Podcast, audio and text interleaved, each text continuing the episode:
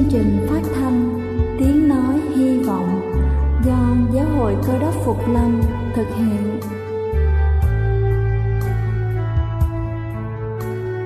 Kính thưa quý vị, Đức Chúa Giêsu trước khi Ngài về trời đã ban cho các môn đệ của Ngài một điều răn mới, đó là họ phải yêu thương nhau như chính tình yêu mà Ngài đã dành cho họ. Quả thật vậy thưa quý vị, tình yêu thương là một món quà vô giá mà Chúa đã ban cho nhân loại và đó cũng là thông điệp mà chúng tôi muốn gửi đến toàn thể quý vị.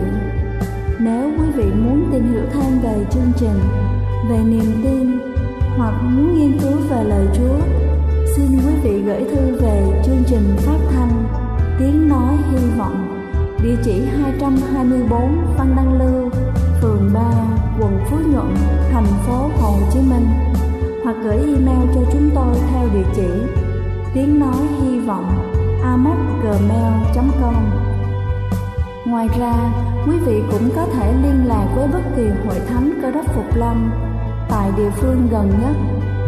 Xin chân thành cảm ơn và kính mời quý vị lắng nghe chương trình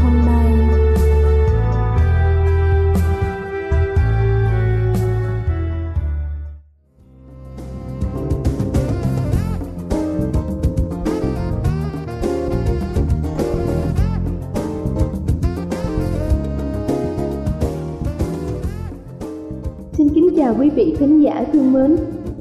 Huyết áp cao là một trong số những căn bệnh đang được quan tâm hàng đầu. Chúng ta có thể dùng thuốc để ngăn chặn cơn huyết áp cao, nhưng chỉ là nhất thời. Điều đáng mừng là chúng ta có thể ngăn chặn được tình trạng này hay kiểm soát được số lần huyết áp lên cao qua cách sống lành mạnh và chế độ ăn uống của mình. Sau đây tôi sẽ trình bày cho quý vị chính thay đổi trong chế độ ăn uống giúp kiểm soát huyết áp cao. Đầu tiên đó chính là trái cây và rau quả tươi. Chế độ ăn uống của chúng ta nên có nhiều trái cây và rau quả. Hãy bắt đầu dùng các loại rau xanh và lá xanh như là bông cải xanh, cải bắp. Chúng ta nên ăn hoa quả như là dưa hấu, chuối, cam, khoai tây. Những loại thực phẩm này chứa hàm lượng kali cao sẽ giúp cho kiểm soát huyết áp của chúng ta. Thứ hai đó là giảm chất béo. Nếu bị huyết áp cao, chúng ta nên cắt giảm các thực phẩm chất béo và các thực phẩm từ sữa. Có thể sử dụng sữa ít béo như là như phô mai, sữa chua, phô mát. Thứ ba đó là dầu protein.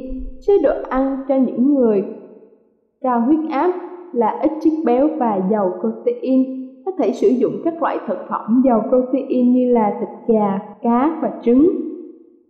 Thứ tư đó là bổ sung hạt ngũ cốc.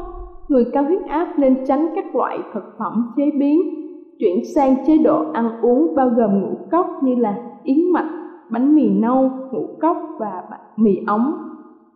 Thứ năm đó là tăng cường các loại hạt và đậu. Để duy trì huyết áp ổn định, mọi người nên ăn các loại hạt, đậu và bơ đậu phộng. Thứ sáu đó là sử dụng dầu ăn lành mạnh. Loại dầu ăn lành mạnh như là dầu ô liu giúp chúng ta giảm huyết áp cao. Dầu ô liu và bơ thực vật ít chất béo, có chứa chất axit béo omega 3 duy trì huyết áp. Thứ bảy đó là giảm lượng đường và rượu. Nếu chúng ta bị cao huyết áp nên tránh việc tiêu thụ đường và rượu. Ngoài ra, tránh đồ uống có ga và thực phẩm chứa nhiều chất béo bởi vì nó có thể làm tăng huyết áp cũng như phá hủy các mạch máu. Thứ tám đó là tránh thức ăn có chứa nhiều natri. Hãy tránh các thức ăn có nhiều chất natri, lượng natri hấp thụ hàng ngày không được quá 1.500mg. Dừng ăn các loại thực phẩm đông lạnh, khoai tây chiên, mù tạt và dưa chua bởi vì chúng chứa lượng natri rất cao. Và cuối cùng là chúng ta nên theo dõi huyết áp thường xuyên. Nếu chúng ta đang thực hiện một số thay đổi trong chế độ ăn uống để giảm huyết áp, nên kiểm tra huyết áp của chúng ta thường xuyên bằng cách theo dõi sự thay đổi chế độ ăn uống. Chúng ta sẽ nhận ra các khác biệt trong vòng 2-3 tuần. Ngoài chế độ ăn uống, nên thay đổi cách sống như là tập thể dục thường xuyên hơn và nghỉ ngơi hợp lý. Đây là chương trình phát thanh Tiếng Nói Hy Vọng do Giáo hội Cơ đốc Phục Lâm thực hiện. Nếu quý vị muốn tìm hiểu về chương trình hay muốn nghiên cứu thêm về lời Chúa, xin quý vị gửi thư về chương trình phát thanh Tiếng Nói Hy Vọng, địa chỉ 224 Phan Đăng Lưu, phường 3, quận Phú Nhuận, thành phố Hồ Chí Minh hoặc gửi email cho chúng tôi theo địa chỉ tiếng nói hy vọng gmail.com Ngoài ra, quý vị cũng có thể liên lạc với bất kỳ hội thánh cơ đốc Phục Lâm tại địa phương gần nhất. Xin chân thành cảm ơn và kính mời quý vị tiếp tục lắng nghe chương trình hôm nay.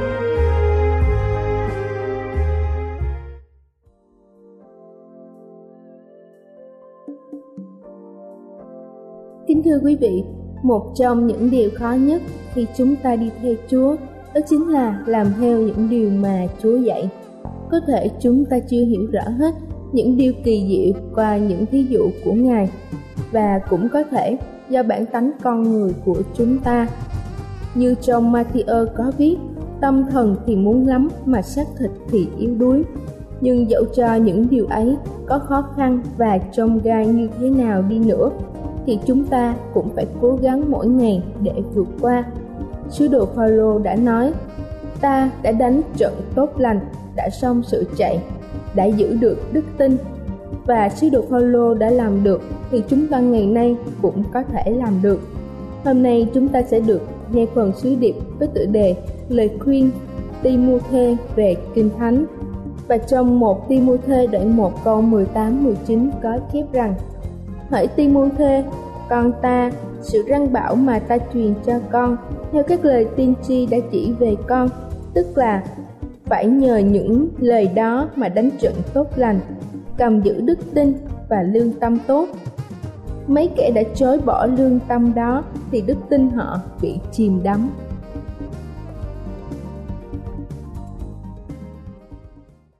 Xin thân ái kính chào toàn thể quý ông bà anh chị em. Có lần kia thì cựu tổng thống Mỹ Jim Carter được mời tới để mà phát biểu cho một cái nhóm những thương gia Trung Đông. Những cái người này thì họ hay có thói quen mời những cái nhân vật nổi tiếng trên thế giới tới để mà chia sẻ cho họ nghe về những cái kinh nghiệm trong cuộc đời của mình. Thì cũng bị cựu tổng thống Mỹ, ông ta bắt đầu như ông ta thường bắt đầu bằng cách là ông ta kể một cái câu chuyện hài cho mọi người. Và cái điều mà khiến cho ông ta ngạc nhiên là sau khi ông ta kể xong thì à, tất cả mọi người đều cười lên ông ta quay sang cái người thông dịch viên của mình và ông ta nói người thông dịch viên rằng, anh dịch rất là hay. Những lần trước tôi kể câu chuyện này phải mất năm, mười phút sau người ta mới hiểu ra câu chuyện gì. Còn lần này tôi vừa kể xong là mọi người đều cười. Cho nên mà trong tất cả những thông dịch viên của tôi, anh là người thông dịch viên xuất sắc nhất. Cái người thông dịch viên nói rằng, thật ra thì tôi nghe, tôi biết rằng một câu chuyện cười mà tôi không biết phải dịch như thế nào. Khi mà tôi dịch, tôi nói rằng, cái ông đó, ông đang kể câu chuyện cười đó, làm ơn cười cái cho ông biết là ông đang nghe chuyện cười đi mình thấy rằng khi mà nói về thông dịch viên thì một trong những cái điều mà khó dịch nhất đó là dịch những cái thành ngữ. Bởi vì những cái thành ngữ, cái nghĩa gốc nó là một chuyện, nhưng mà khi mà chuyển một cái ngôn ngữ khác đó, thì nó hoàn toàn mang cái ý nghĩa khác. Và trừ khi mình hiểu được cái cái văn hóa, mình hiểu về cái ngôn ngữ, mình mới có thể sử dụng được như vậy. Trong cái thành ngữ rất nổi tiếng ở trong tiếng Anh với cái tựa đề gọi là cái bài hát của con thiên nga. Nếu mà chúng ta dịch nguyên văn cái chữ này qua tiếng Việt thì nó sẽ không có ý nghĩa gì hết thường thường người ta kể là rằng những con thiên nga thì nó sẽ không bao giờ nó hót hết. Con vịt thì mình còn nghe vịt kêu chứ con thiên nga thì chưa bao giờ nó làm gì hết. Nhưng mà người ta kể là rằng trước khi mà nó qua đời, nó sẽ cất lên cái tiếng hát duy nhất một lần trong đời. Để rồi từ đó nó chia tay cái cuộc đời này. Ở trong kinh thánh thì có một cái phần kinh thánh cũng tương tự như vậy. Ở trong sách 2 Timôthê thì đây các học giả kinh thánh đã gọi cái phần này theo cái thành ngữ, thuật ngữ họ hay sử dụng, họ gọi là tiếng hát của con thiên nga trong cuộc đời của sứ đồ Phaolô thì ông ta đã viết rất nhiều bức thư. Thật ra thì phần lớn kinh thánh tân ước của chúng ta với 14 sách chiếm hơn phân nửa. Trong tân ước chỉ có 27 sách thôi mà 14 sách trong đó là của sứ đồ Phaolô. Và các học giả kinh thánh đã thừa nhận rằng sách 2 Timôthê có thể nói như là những cái lời cuối cùng của sứ đồ Phaolô. Theo như thuật ngữ tiếng Anh thì gọi là cái tiếng hát của con thiên nga. Đây là cái lời từ giả, cái lời tâm tình của sứ đồ Phaolô ông ta đã gửi cho Timôthê đứa con tinh thần của mình nói riêng, nhưng mà đặc biệt là gửi cho tất cả những con cái của Chúa. Hai Timôthê đoạn này tôi chỉ muốn chia sẻ một phần. Hai Timôthê đoạn 3 từ câu số 14 cho tới câu số 17 cái tựa đề viết rằng lời khuyên Timôthê về kinh thánh. Trước tiên, xin mình nhảy một ít mình chạy về hai Timôthê đoạn 4 từ câu số 6 trở đi. Phaolô gần qua đời. Do đó mà thậm chí Phaolô cũng nhìn biết rằng cái thời gian ông ta sống ở trên cuộc đời này không còn bao lâu nữa và trong các bức thư ông ta gửi đi ông ta biết rằng đây là cái bức thư cuối cùng mà mình gửi đi cho thế giới sau này. 2 Timothy đoạn 4 câu số 6 Về phần ta, ta đang bị đổ ra làm lễ quán Kỳ qua đời của ta gần rồi. Ta đã đánh trận tốt lành, đã xong sự chạy Đã giữ được đức tin. Hiện nay mão triều thiên của sự công bình đã để dành cho ta. Cho nên mà bản thân Paulo ông ta cũng đã biết rằng đây là cái bức thư cuối cùng mà mình gửi đi. Phaolô thì đã nhiều lần bị vào trong ngục. Và thậm chí đối với cái chính quyền La Mã thì có hai lần mà họ giam Phaolô rất là lâu. Lần thứ nhất thì à, ông ta đã viết các bức thư nói về một Corinto hai Corinto à, nhưng mà sau đó Đức Chúa Trời đã làm phép lạ và sứ đồ Phaolô đã được minh oan và ông ta đã được đem ra khỏi ngục. Nhưng mà lần này thì với cái chế độ hà khắc của chính quyền thời bấy giờ cái hoàng đế La Mã thời bấy giờ đã bắt bớ rất nhiều cơ đốc nhân và bản thân Phaolô biết được rằng thời gian ông ở trên cuộc đời này là không còn nhiều do đó mà những gì mà Paulo viết ở trong sách 2 Timôthê này là những cái lời tâm tình, những cái lời cuối cùng mà Paulo muốn để lại về sách 2 Timôthê đoạn 3 từ câu số 14 cho tới câu số 17. Tôi xin đọc. Về phần con hãy đứng vững trong những sự con đã đem lòng tin chắc mà học và nhận lấy vì biết con đã học những điều đó với ai và từ khi con còn thơ ấu đã biết kinh thánh vốn có thể khiến con khôn ngoan được cứu bởi đức tin trong Đức Chúa Giêsu Christ. Cả kinh thánh đều là bởi Đức Chúa Trời soi dẫn, có ích cho sự dạy dỗ, bẻ trách, sửa trị, dạy người trong sự công bình, hầu cho người thuộc về Đức Chúa Trời được trọn vẹn và sắm sẵn để làm mọi việc lành. Đối với người đi theo Chúa như chúng ta thì kinh thánh, việc làm theo kinh thánh là cực kỳ quan trọng thật ra thì cả cuộc đời của chúng ta, cả niềm tin của chúng ta đặt nền tảng dựa trên lời của đức chúa trời. Cho nên mà việc chúng ta hiểu hơn, đây là một trong những cái phần kinh thánh hiếm hoi cho chúng ta có thêm cái niềm tin chắc chắn về cái quyển kinh thánh, về lời chúa mà mình đang nắm giữ trong tay chúng ta ngày hôm nay. Trong cái phần này thì sứ đồ Phaolô nêu ra ba điều. Điều thứ nhất, sứ đồ Phaolô nói về nguồn gốc của quyển kinh thánh của chúng ta. Hai Timôthê đoạn 3 câu số 16 cả kinh thánh đều là bởi Đức Chúa Trời soi dẫn chữ soi dẫn ở phía dưới mình thấy cái chú giải ghi rằng cả kinh thánh đều chịu đức chúa trời hà hơi vào. Cái bản gốc tiếng Hebrew có nghĩa là chúa đã hà hơi, chúa đã ở cùng cái tác giả của kinh thánh. Các học giả kinh thánh họ cho chúng ta biết được rằng kinh thánh của chúng ta được viết trong cái khoảng thời gian 1.600 năm. Nó bắt đầu từ năm 1.500 năm trước công nguyên, trước chúa, và cái người cuối cùng viết sách khải huyền là sứ đồ văn kết thúc vào năm 96 có nghĩa là vào năm khoảng một năm 100 sau Chúa. Cho đó là 1.500 năm trước Chúa và 100 năm sau Chúa cộng lại là 1.600 năm. Đức Chúa Trời đã sử dụng khoảng 40 cái gọi là cái trước giả là những cái người mà Ngài đã ủy thác cho họ cái việc để mà họ viết lại cái cái tư tưởng những cái gì mà Chúa ban dạy cho con người của chúng ta.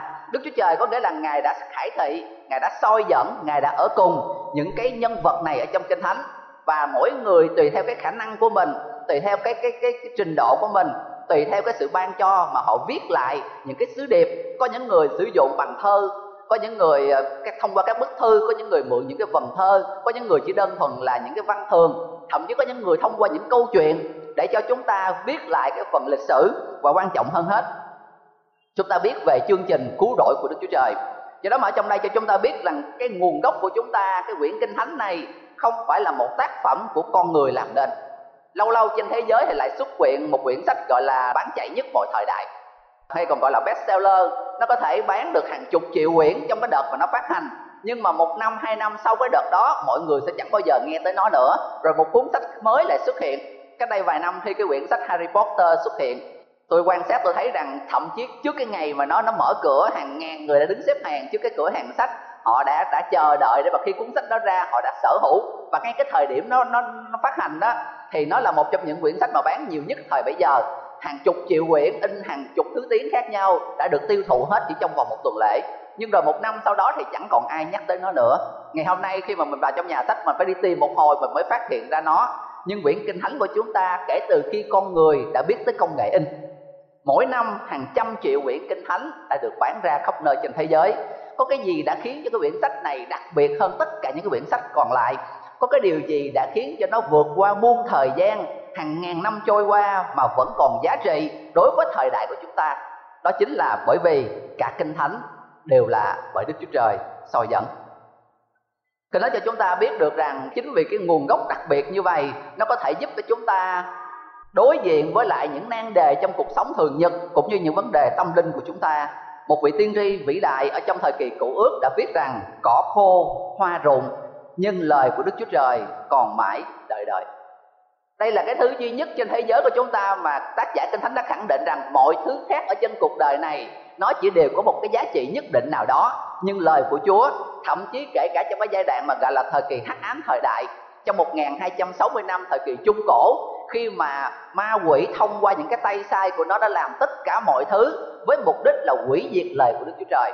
Đây là cái giai đoạn mà bất kỳ người nào sở hữu chỉ một trang kinh thánh thôi đều phải trả giá bằng chính tính mạng của họ và các sử gia viết lại rằng 50 triệu người đã tử vì đạo. Đây là những người mà họ sẵn sàng hy sinh cuộc đời của mình để mong được gìn giữ, để mong được nâng niu, có được quyển kinh thánh để mà làm theo và chính nhờ những cái người trung tín, chính là nhờ những cái người mà sẵn sàng xả thân của họ ra để gìn giữ lẽ thật như vậy mà hội thánh của Chúa đã vượt qua được cái thời kỳ tâm tối đó và lời của Ngài vẫn đến với chúng ta ngày hôm nay, mặc dù đã ma quỷ đã làm rất nhiều cách để mà hủy hại kinh thánh của Đức Chúa Trời.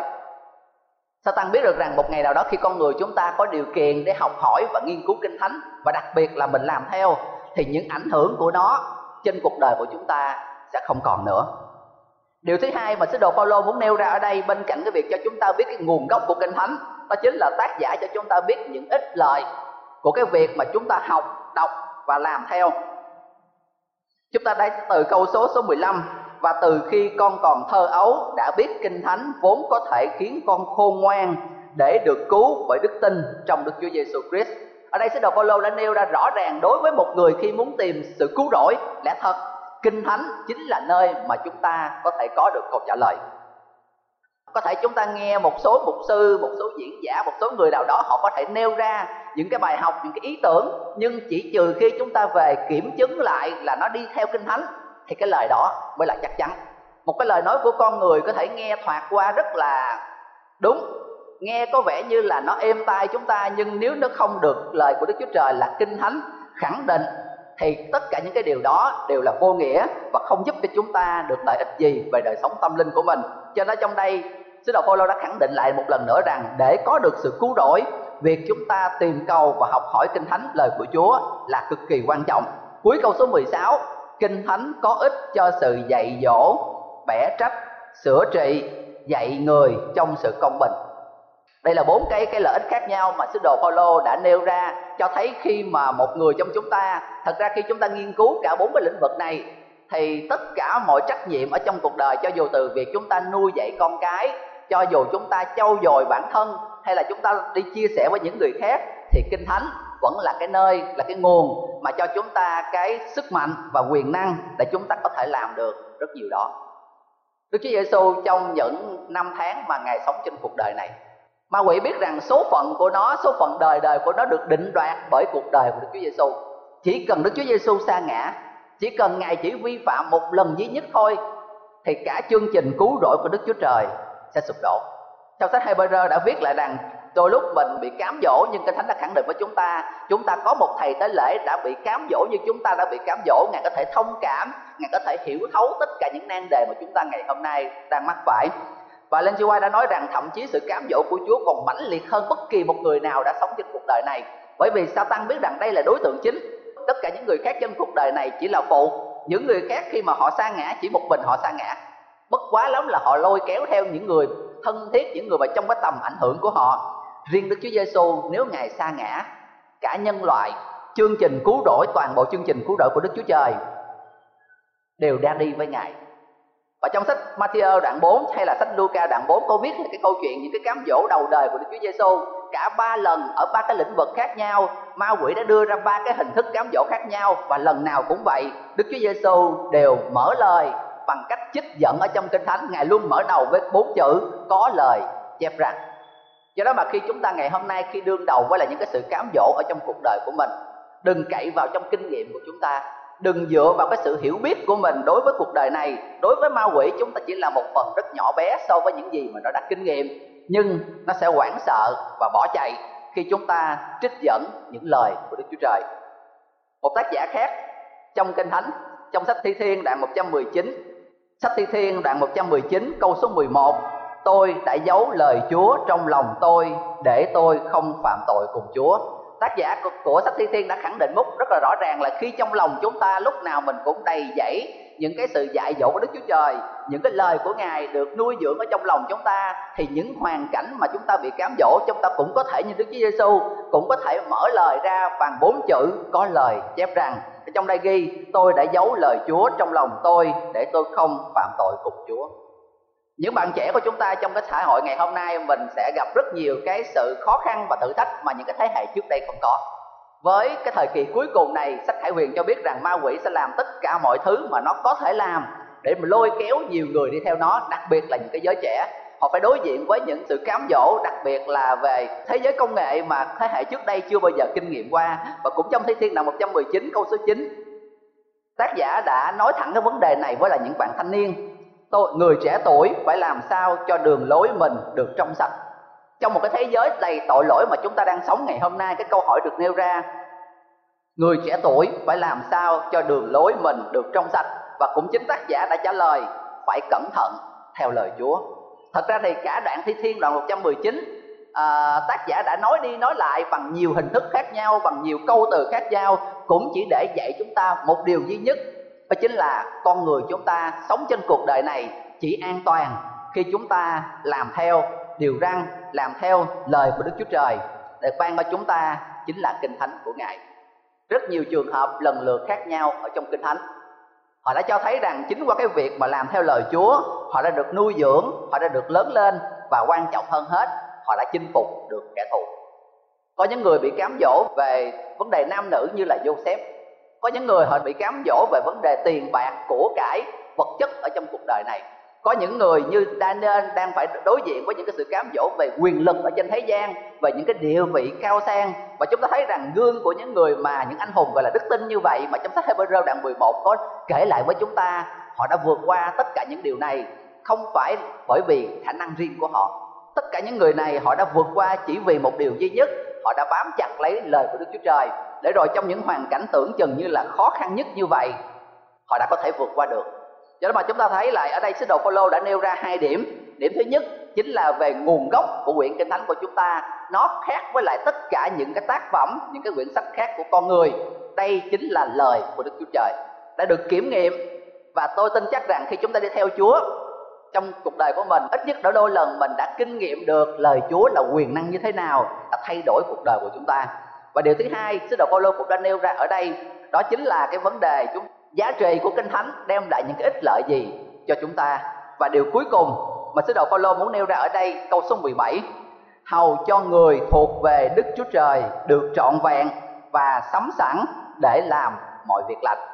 Sau khi cuộc đời của chúng ta được thay đổi sau khi mình đã tìm được sự cứu rỗi ở trong Chúa, biết được con đường cứu rỗi ở trong Ngài, sau khi chúng ta đã hiểu được những ích lợi của kinh thánh, Chúa muốn cơ đốc nhân chúng ta bước lên một cái bậc cao hơn ở trong đời sống tinh kính của mình. Đó chính là chúng ta phục vụ Chúa, thông qua cái việc mà chúng ta phục vụ tha nhân. Ở trong đây khi mà chúng ta nghiên cứu lời của Chúa, chúng ta làm theo, thì trong đây ghi, người thuộc về Đức Chúa Trời, trước tiên là mình được trọn vẹn. Và thứ hai là chúng ta sẵn sàng, được chuẩn bị sẵn sàng để chúng ta thực hiện các công việc lành. Có nghĩa là mình đã phục vụ lại cho cuộc đời của chúng ta. Tóm lại, kinh thánh cho chúng ta biết được rằng kể cả trong cái vấn đề phục vụ cho tha nhân, giúp đỡ cho những người khác, kinh thánh vẫn là kim chỉ nam cho chúng ta. Có một số người lại ngầm tưởng rằng kinh thánh nó chỉ là giá trị về đời sống tâm linh của chúng. Nhưng thật ra không phải là trong tấm là tâm linh. Kinh thánh nêu cho chúng ta biết mọi vấn đề trong cuộc sống thường ngày, kinh thánh vẫn cho chúng ta câu trả lời trong bài giảng trên núi của Đức Chúa Giêsu ở trong sách Matthew đoạn 5 và đoạn 6, đoạn 7 khi nhìn đoàn dân đông đi theo Ngài Đức Chúa Giêsu nhìn vào trong mắt họ Ngài thấy được những cái nan đề mà tất cả những người chúng ta ngày hôm nay cũng đang gặp phải. Đức Chúa Giêsu đã nói với đàn dân đông đi theo Ngài rằng đừng có như người ngoại phải lo lắng không biết mình ăn gì, uống gì, mặc gì. Đây là những thứ mà mình thấy rằng trong cuộc sống thường ngày mọi người nào sống ở trên cuộc đời này đó là những thứ mình cần phải có để chúng ta có thể tồn tại trong cuộc đời. Đức Chúa Giêsu thì cũng không có ý gì mà hạ thấp những điều đó. Ngài cho thấy rằng mình cần những thứ đó. Nhưng Đức Chúa Giêsu đã cho thấy cái điều quan trọng hơn, Đó chính là việc chúng ta tìm kiếm nước Đức Chúa Trời Và sự công bình của Ngài. Làm sao chúng ta có thể tìm kiếm nước Đức Chúa Trời Và sự công bình của Ngài?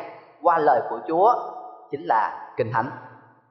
Vậy đó, cái phần thứ ba, sứ đồ Phaolô muốn nêu ra ở đây, Đó là Kinh Thánh sẽ là gì đối với chúng ta?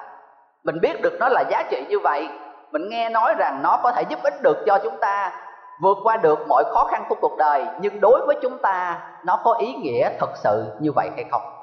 Kinh thánh ngày hôm nay sẽ là gì đối với chúng ta? Mỗi cơ đốc nhân chúng ta có coi kinh thánh là lời của chúa, chính là kim chỉ nam cho cuộc sống hàng ngày của mình hay không? Mỗi người chúng ta có thấy kinh thánh sẽ là cái điều mà sẽ giúp cho chúng ta vượt qua được cái vũ khí để chúng ta có thể đương đầu với lại những cái sự cám dỗ của ma quỷ. Và kinh thánh chính là cái hướng dẫn để chỉ cho chúng ta con đường về thiên quốc hay là không? Hay kinh thánh đối với chúng ta chỉ là một cái quyển sách mà mình cần phải có khi mình cầm đi nhà thờ. Đối với nhiều người trong chúng ta, việc cơ đốc nhân sở hữu một quyển kinh thánh là chuyện bình thường. Nhưng cái sự khác biệt đó chính là kinh thánh là ý nghĩa như thế nào đối với chúng ta? Và trả lời cái câu hỏi đó sẽ quyết định cho tới số phận của mỗi người khác nhau. Như tôi đã nói trong đời nghề hát ám thời đại thì có rất nhiều người, hơn 50 triệu tín đồ cơ đốc đã phải trả giá cuộc đời của họ đây là những người mà họ sẵn sàng chết để được có được kinh thánh ngày hôm nay chúng ta không cần phải hy sinh tính mạng của mình. Thậm chí, so với cách đây nhiều chục năm khi mà kinh thánh rất là hiếm hoi ở Việt Nam của chúng ta, ngày hôm nay mỗi người đều có thể sở hữu một kinh thánh một cách dễ dàng. Nhưng có cái sự rủi ro, có một cái sự nguy hiểm lớn ở trong cái sự dư dật như vậy. Và lên White cho biết rằng trong thời kỳ cuối cùng, con người sẽ không còn muốn nghe theo những lời dạy dỗ của Kinh Thánh. Có một số người sẽ thấy rằng những lời dạy dỗ của Kinh Thánh là quá cứng nhắc, là quá cổ lỗ, là quá xưa, nó không còn phù hợp với thời đại của chúng ta. Nhưng hơn ai hết, như cái lời tâm tình của sứ đồ Phaolô, chúng ta đã biết đây chính là thứ duy nhất ở trong cuộc đời này có thể giúp cho chúng ta an toàn trước những sự cám dỗ của ma quỷ và giúp cho chúng ta có thể an toàn trên cái con đường chúng ta về với lại thiên quốc của Đức Chúa Trời. Cả kinh thánh đều là bởi Đức Chúa Trời soi dẫn, có ích cho sự dạy dỗ, vẽ trách, sửa trị, dạy người trong sự công bình, hầu cho người thuộc về Đức Chúa Trời được trọn vẹn và sắm sẵn để làm mọi việc lành. Đối với những cơ đốc nhân khác thì kinh thánh là cả cuộc đời của họ. Đối với sứ đồ Phaolô thì kinh thánh là cái điều quan trọng nhất trong cuộc đời của ông. Còn đối với mỗi người chúng ta kinh thánh sẽ là gì đối với chúng ta ngày hôm nay amen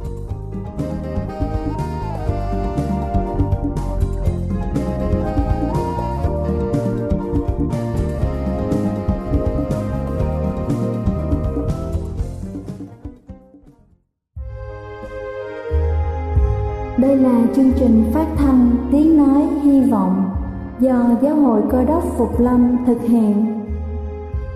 Nếu quý vị muốn tìm hiểu về chương trình hay muốn nghiên cứu thêm về lời Chúa, xin mời quý vị gửi thư về chương trình phát thanh Tiếng Nói Hy Vọng, địa chỉ 224 Văn Đăng Lưu, phường 3, quận Phú Nhuận, thành phố Hồ Chí Minh hoặc gửi email cho chúng tôi theo địa chỉ tiếng nói hy vọng gmail.com Ngoài ra, quý vị cũng có thể liên lạc với bất kỳ hội thánh cơ đốc phục lâm tại địa phương gần nhất. Xin chân thành cảm ơn và hẹn gặp lại quý vị trong chương trình lần sau.